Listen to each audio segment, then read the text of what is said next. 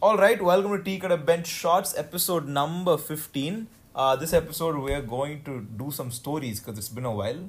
Adi's here. Adi, say hi. Hi guys. So yeah, the history behind this episode is long time ago we did some polls asking if you guys want editorial pieces for the shorts or stories, and it's perfectly 50-50. So to appease the other fifty percent, we have brought some classic Aesop's fables to you, and yeah, let's see how this goes. So I think the first story is going to be about this fox, right? So one once upon a time there was a fox, and as it was going through a meadow, it saw a beautiful tree with an uh, with a with a luscious, juicy vine going around it, and on this vine was a bunch of grapes at the tippy top of the uh, of the vine of the tippy top of the tree, and the fox is enamored by this uh, bunch of grapes that it goes near and it realizes that it's, it just needs to jump to reach it. And it would have a un- beautiful meal of uh, grapes straight from the vine if it just reaches it.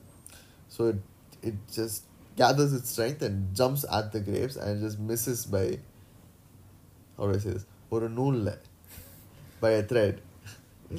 and second time it jumps again with all its might all its force and misses again. The third time it jumps and it can smell the grapes but it just can't reach.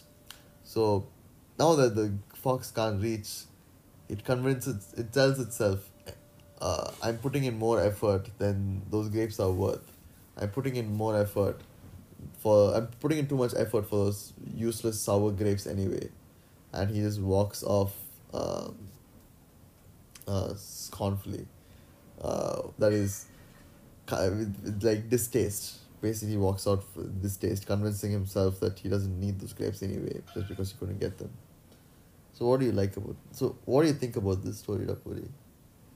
So, I've told you the moral of the story. What Yeah. do you think is the moral of the story? I don't know. Uh, see, I, I still believe. I get where the fox is coming from, but I'm someone who believes that you need to keep trying and not just give up the third time or something. Uh, because I think a lot of these fables, right, they have a sort of moral of the story in the sense of larger picture thing. So I think this is an excellent example of do not give up because he was so close and he was getting closer each jump, right? Uh, so maybe if he tried a couple more times, he would have actually got it. Uh, and at the same time, the sto- the best part about the story, you know, it doesn't actually say the uh, moral. The moral have to interpret. So sometimes it's smarter to quit.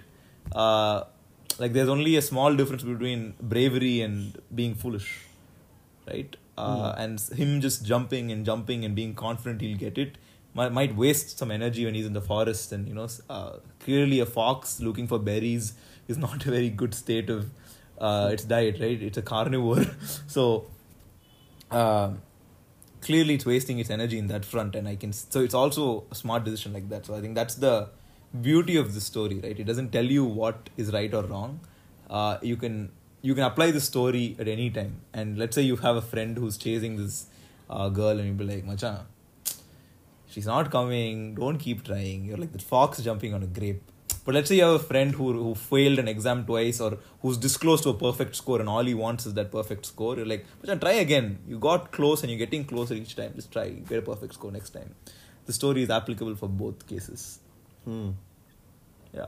That's my thoughts See, I, I think for me, what the story is about is just because you don't get something, you shouldn't like change your perspective on that thing just because you didn't get it. Hmm. Like, let's say I I, I really want, uh, let's say, uh, I don't know, some juice, some fruit juice, and somehow I just don't get it. Instead of trying again, I just convince myself that I didn't need it in the first place. ah I think that's what this fox does. Now that the fox was definitely very interested in those in those grapes, but now as soon as the fox realizes that it can't get those grapes, this is like, why do I need those sour grapes anyway? Yeah. This is there's this is like a nice meme. It's like a, it's like a Twitter thing that became a meme. It's like uh, I'm not in. If I want to try something new and I'm not good at it, I don't want to try it. Mm. Something like that. You may like a lot of people during quarantine wanted to improve their physical health. You know, do handstands, become stronger and all. Mm. One week into this, they think it's too hard and they're like, no, my life is fine already. You know, it's not like I'm sick right now. Why should I do it?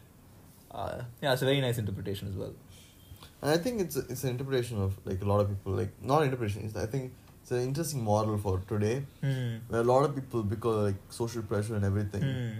a lot of people just turn the other way. Correct, and like in like thirty seconds. yeah, they, they just like flip. They're like, I don't need to go to these parties. I don't need all this. I can like, uh, I can just be myself. I can just do this by myself. But how much of this is actually for for them like doing it by themselves, and how much of it is like doing it because something is holding them back yeah. from going the For way. me, the better the better example is actually the other way. All these people that actually you know. They have their reasons for you know not going to these parties. They think it's a waste of time, and they have their good reasoning. You know, they have they have other things, and they want to focus their energy elsewhere. As soon as a couple of their friends start doing it, uh, next thing you know, they've lost a week of what they wanted to do, and they're just completely distracted. Mm. So yeah, yeah, works both ways. Exactly, and that's I think that's the best part about these stories, right? It's actually applicable pretty much to any scenario. Mm. It's just about how we interpret it.